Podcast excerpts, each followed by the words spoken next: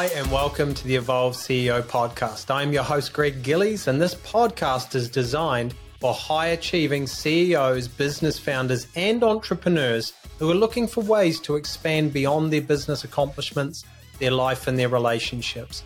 We will be taking a deep dive into all topics relating to success, love, and happiness, and we will be talking a lot around healing, alignment, and manifestation which is the key to actualizing ourselves and reaching our highest potential. Look forward to you tuning in to this week's episode.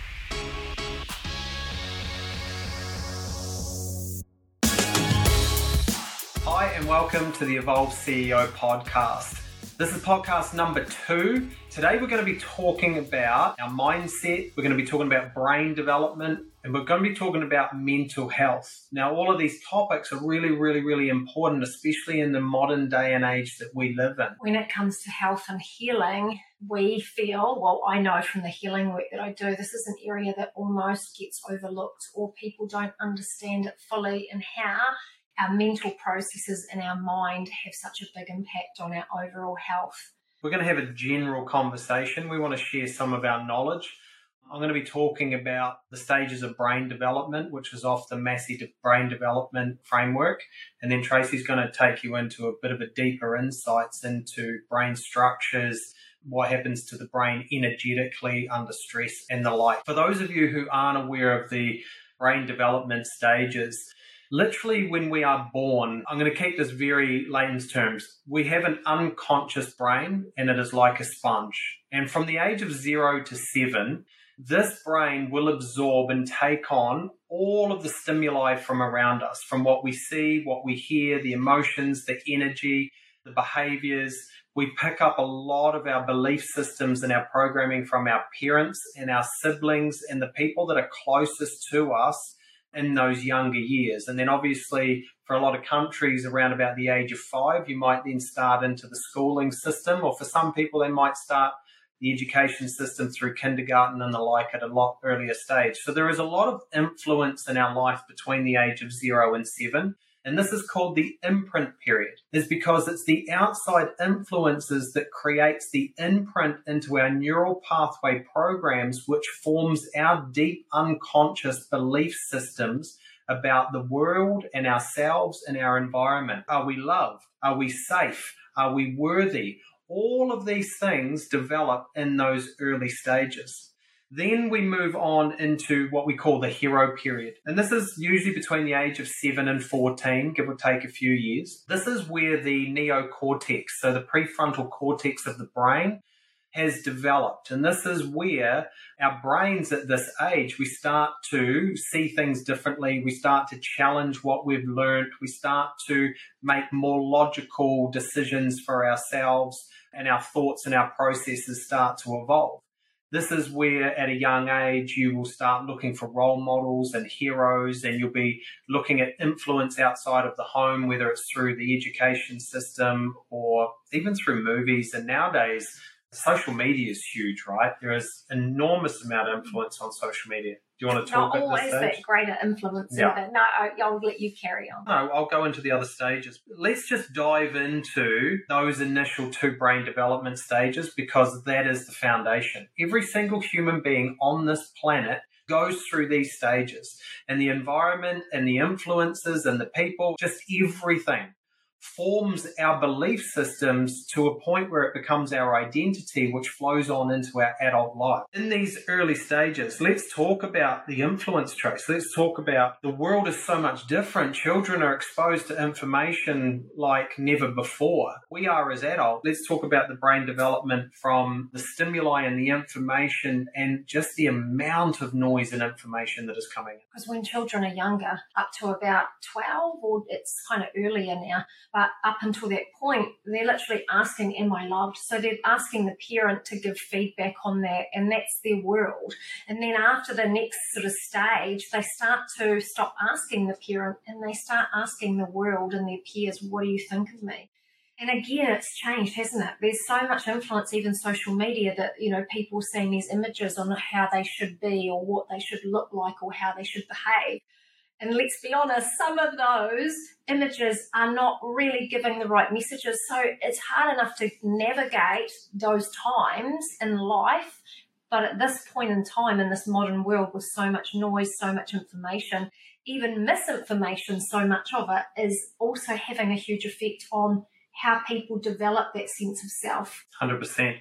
That kind of referenced maybe a child now's brain development and the world that we live in, but we also need to reflect on our own development. What was our childhood like? Were you born in the 50s, 60s, 70s, 80s, even later than that? I was born in 77. Tracey was born in 79 just the beliefs and the programming and the environment and where we lived and what our parents did for a living and all of those sort of things started to form who, what we believe about ourselves. So zero to seven imprint period, seven to 14 is hero period, and then we get into socialization period. This is 14 to 21. And as Tracey said, this is actually starting so much younger because the amount of information that people are exposed to. But in the socialization period, it's not about what my parents think of me. I don't exactly know their beliefs. I've picked up their beliefs. I've picked up their limiting beliefs. I've picked up their behaviors this is now what do my friends think of me and what does the world think of me? And the way we show up between these teenage years is based on what we believe about ourselves from the earlier imprint and earlier stages of our brain development. And then from around about 21 onward till now, this is obviously the adult period. This is where we go into what's called business persona. And this is where whatever we have learnt and whatever we have taken on and whatever we believe about ourselves from the day we were born will usually channel us into what we're going to do. What sort of profession? What sort of education? What am I going to contribute to the world? We work with a lot of business people. They fell into the business. It's just kind of whether it was a trade or whether it's in technology or whether it's in finance.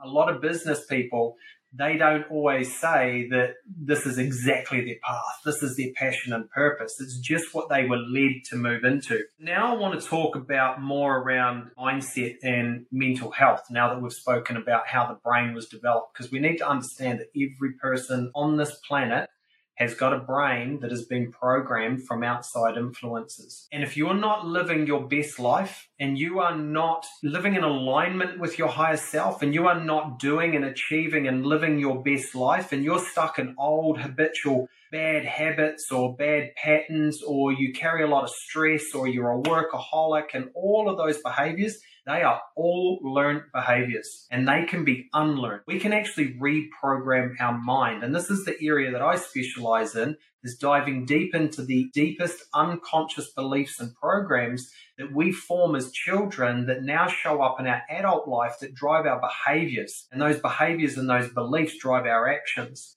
Now, on top of that, we live in a world that has gotten so fast that people are consuming far too much information. People are carrying a lot of mental stress. People are overthinking. They are trying to figure everything out in their mind, and their mind is not designed to process the level of information that we are exposed to, but people are getting stuck in this trap. Okay. And then as a way to relieve themselves, they typically move to an addiction, whether it's addiction to your technology and phone, which is creating more stimulus, whether it's alcohol, drugs, porn, it doesn't matter what it is. People are looking for ways to just release the pressure from their mind. But this compounding effect is now moving into an area that I want Tracey to talk about but generally, those escapisms that people use will cause more disconnection, more damage, and more stress at that mental, neurological level. 100%. The area that I would work very heavily in would be at the level of mind. So, if you understand how the brain works, your brain structures are the top organization and control everything else in your body. Most of the clients I see, they will be stuck in something called sympathetic nervous system dominance. And this is the root cause of illness and disease. What actually happens is we're holding so much stress at the level of our mind. It actually has a flow on effect into our autonomic nervous system. And when we're in balance, we should be able to go between our sympathetic nervous system, like when we're busy and getting things done, and then our parasympathetic is the place where we're resting and everything heals and repairs. But what happens is we get stuck. It's like we get locked out of this place that we need to be able to access to heal and repair. So again, it's like the slow decline into ill health. What happens is when we're holding so much stress, it also affects our whole endocrine system, and that's the hormonal system, sorry, response system of our body.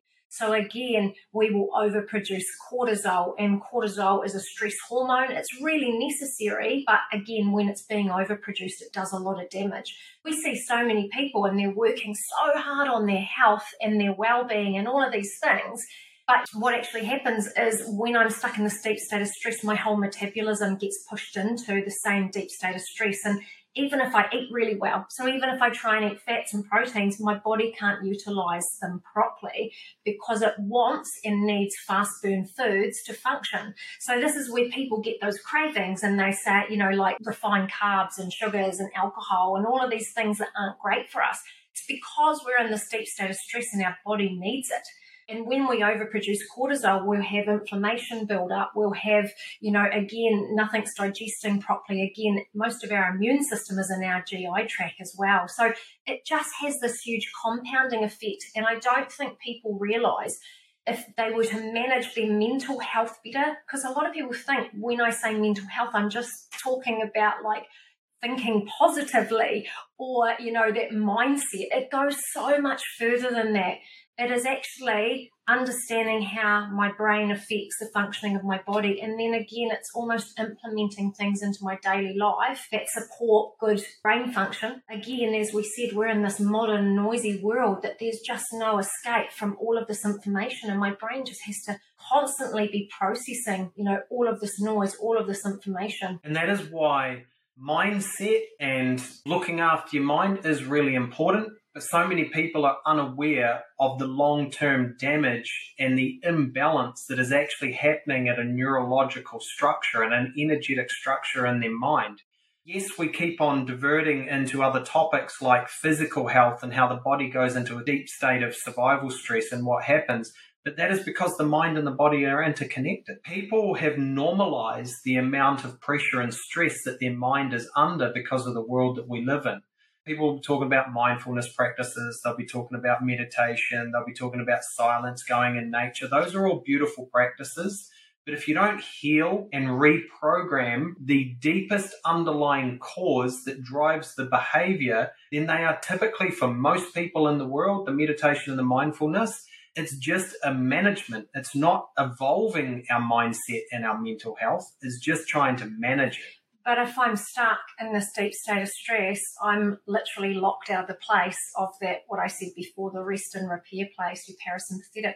So even if it looks like I'm meditating or I'm kind of sitting there quietly or I'm resting, if my internal gauge and my whole central nervous system is that inflamed, that internal gauge won't be relaxed. It's like I can't access these deeper places in myself because, again, I'm literally, again, there's brain structures and things like that holding so much stress. The reason you were talking before about brain development, the reason why it's so important to do that healing work and to look at all of these kind of unconscious beliefs that we're carrying. We form these when we're a child, and as a child, we don't have, you know, the emotional intelligence, we don't have that wisdom and that gauge to be able to view the future in life and how things work. We don't really have that much control. So, again, often we're not even, you know, in charge of our own safety or things like that what actually happens is memory is formed through highly charged emotional states, either something really positive or something really negative.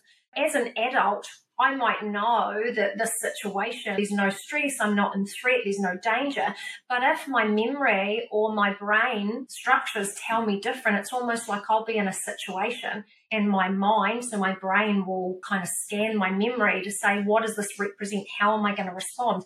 If it holds like a negative response, a fight or flight response, that's what I'll do. So again, it's almost like in changing people's lives as well. The brain, or, you know, we always want to keep ourselves safe. So we don't really want to put ourselves in danger or threat. And subconsciously, we might be then, you know, responding in a way that we don't even realize that there's kind of this whole other story underneath. So that's why it's like reprogramming the brain to say that I'm safe, that this is fine, and to kind of almost cut down on those survival responses that we don't even realize are constantly replaying. And this is typically what a lot of people do through natural instinct for survival is they will shut down the past. They will actually try and shut down the traumatic or the events or the memories of the past so they don't have to relive it so that they can just move forward into the future. But they don't go away. That's like brushing it under the carpet. You can't just brush it under the carpet, it stays there. It's like your unconscious programming, your neural pathways, the, the foundation of your brain that was developed in those first seven years. That is the supercomputer with all of the memory of everything that ever happened. Whether you can remember it or not, it is there whenever something happens that triggers you, it could be a fight with your wife, it could be COVID hits and it affects your business, it could be loss in revenue, something could happen and it triggers those emotions, your brain will go into all of those old memory banks. It will literally find all of the other times that you felt this emotional charge and it will relive it through a different lens. And this is why people are in these constant states of mental health, in and out. This is why the narratives and the stories and the overthinking, people's brains nowadays, especially people who work in high pressure businesses, high pressure roles and responsibilities. And that's not just business, right? You think about the pressure on a mother or a parent trying to juggle young kids and manage a household and stuff. These are all high pressure mental stress kind of roles that we have. But even energetically, those memories are stored elsewhere. So there's the study of epigenetics. So hmm. again, mm. even like our past experiences and our past trauma and all our emotional stuff, it actually gets stored at the level of DNA and is expressed through our gene expressions. Again, it's almost like we want to change and create a new reality for ourselves. It's like we've got to go back and heal the past to almost recreate something completely different because you know, memories, all of these things, they're stored at a much deeper level. You know, I could talk on and on. I could talk soul level. I could talk, you know, mind. We I could talk body. Podcast. I could talk all of these things. We got so many amazing topics. We will be going really deep in other podcasts. It's hard for us to keep this one confined to just the mind because everything is interconnected mind, body, spirit, energy, and then all of the external kind of pillars of our life from our marriage to our relationships, to our family, to our business, our finances. But if I could say one thing about the mind to almost say what would be helpful is our mind can't tell the difference between something that we're just thinking about and something that's happening. So we can create the same stress response and that cortisol kind of overload happening just by our thoughts. So again, before we talked about it's more than mindset, sure it is, but again, those thinking processes to be aware when I'm kind of over energy in my mind and manage it. Neurological structures actually need silence to heal and repair. A lot of people kind of think that they'll get that process through sleep, but if I'm almost revved up from so much information, even when I go to sleep at night, my neurological structures have to almost process all of this information. When I start talking about these things and I ask people and you sort of explain how technology and all of this overload is affecting them, it's almost like how much silence are you sitting in a day? How much downtime are you actually giving yourself away from your mind? I think that even mental health needs to be treated like going to the gym. It needs to become specific habits and daily disciplines around this, like good mental health and mental processes doesn't just happen. It honestly requires putting in some habits or um, things to support it on a daily basis because honestly, the world we live in now needs people to focus and actually direct their mind more favorably than ever before. And parents need to set the example for our children is because mental health and emotional intelligence is going to be the most important, I guess, trait that they need to develop to go into the future that we are going into. I want to draw you back to the mind and a topic that Tracey and I speak a lot about and work with our clients on. And this is the masculine egoic mind, the ego, the voice that controls a lot of our thinking. This is the area that needs to evolve. And it hasn't evolved for hundreds of years, even though the world has evolved. When we think about the masculine ego, this is the logic, this is the thinking, this is the prefrontal cortex, this is where people get caught. this is where people get stuck in their narratives. They've got the unconscious programming that we're talking about that is just keeps on stimulating and driving and triggering more thoughts. People are so stimulated with information. And we said before, people are trying to get rest and repair by stimulating themselves through social media or through Netflix or Prime or whatever you watch. That we're literally going from screen to screen and we're just constantly putting our mind under the state of stress. Now, the egoic mind, when it gets out of control, it will just chase whatever it believes to survive. And for a lot of our clients, they are successful businessmen, but they're also married and they've also got children and they've also got their own health. They've got a lot of responsibilities. And when the mind is stressed, it will typically turn them to work harder and push harder to achieve more in their success or their business life, thinking that that is going to give them the answer. But what it actually does, it actually drives them away from their loving relationships and it drives them away from truly investing in their mental, physical, and spiritual health. So we need to be very, very mindful of the ego and the stress that the ego is under, and also the triggers of judgment and comparison that we are seeing millions of times more because we're now all on technology and social media most people aren't living their truth. Most people are just in a survival state of their current reality and they want a different reality. They know they have more. They know they feel stuck. They know their mind gets a little bit out of control, but they're not really have structure or not doing the healing to get them out of it. Our podcasts aren't going to be long podcasts. They're going to be highly informative and topic specific. But I thought we could now talk more about what you can do to help your mind and your mental health and what's really important, unless you've got something else to share. I did talk before about a few habits, but one really good one is how I said before when I go to bed at night, my subconscious has to process the day and it has to work out what's important and what's not important. So there's kind of transition states when you go to sleep. And then there's another part of sleep where you actually reconnect with your higher self and your spiritual guidance. But again, if I was to order my mind before I went to bed, that would actually help. It means my mind has to do less work on what it needs to process.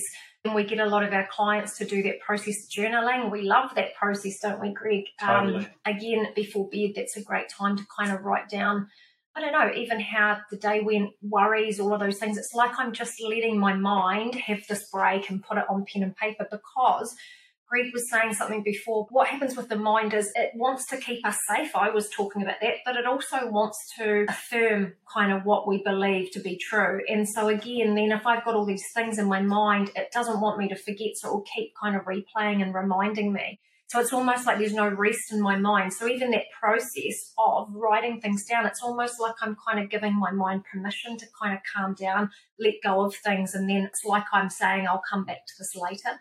That would be my big one to 100%. say. And I'd written that down as well. A lot of people talk about morning routines and how critical it is to start your day, but a morning routine is only as good as a bedtime routine. We believe that the way you end a day is more important than how you structure the morning. The morning structure will become easier because we need rest, we need sleep. And if you're carrying so much stimuli from your business day then you're coming into your home life and you're compounding more information and more stresses and you're thinking about the business day and then you've got all the what's going on at home and then you might want to try and unwind by having a couple of drinks or just watching Netflix series or something like that. By the time you go to bed, your mind hasn't rested. You've escaped the day through a drink or the TV or whatever you do, but you haven't actually given yourself a way to decompress the day so that you can let go of it.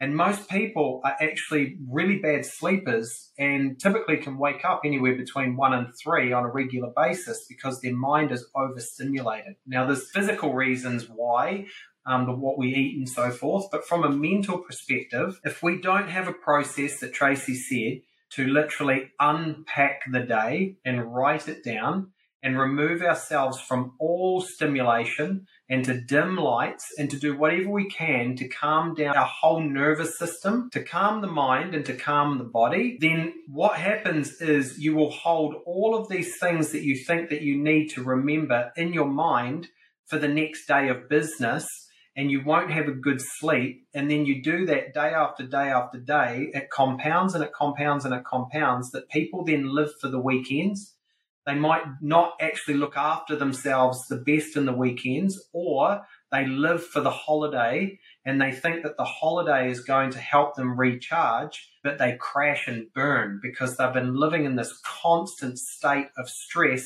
for days and weeks and months that the holidays, a lot of people get sick on holidays. So it's the small things, but it starts, we believe, if you're going to do anything, start with a nighttime bedtime routine. That is the best thing you can do.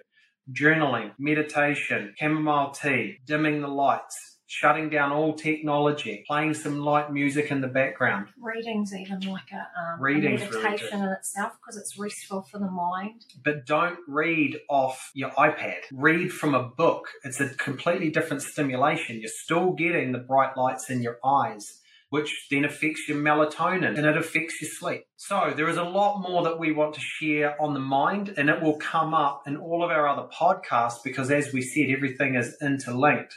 Please like, share, comment on our podcast so that we can get feedback from you because this podcast is designed to help people improve every area of their life, to create more success, love, and happiness. We're starting out of the gate with the mind because the mind is the highest organizational structure. In the next podcast, we'll be talking about the body and how the mind and body are interconnected and how we truly need to heal our physical body.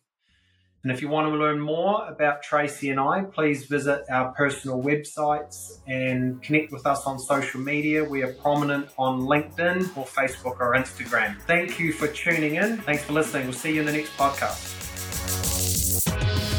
Thank you for tuning in to this week's episode of the Evolved CEO podcast. If you value the information that is in our podcast, please like, subscribe, and add a review to our podcast page because it'll help us understand the value that you are receiving and, more importantly, will spread the world of this podcast. Also, share it with your friends and your family. Now, every listener of our podcast gets a free gift from us, and this is our Nine Pillars of Success, Love, and Happiness life assessment. This is the exact same life assessment that our high level clients, which are CEOs and business leaders, go through on an annual basis so that they can assess and reflect the past 12 months of their life and then plan their desired outcome for the next 12 months of their life. And this is our gift to you for listening in. So please follow the links below and you'll find the link to the assessment page.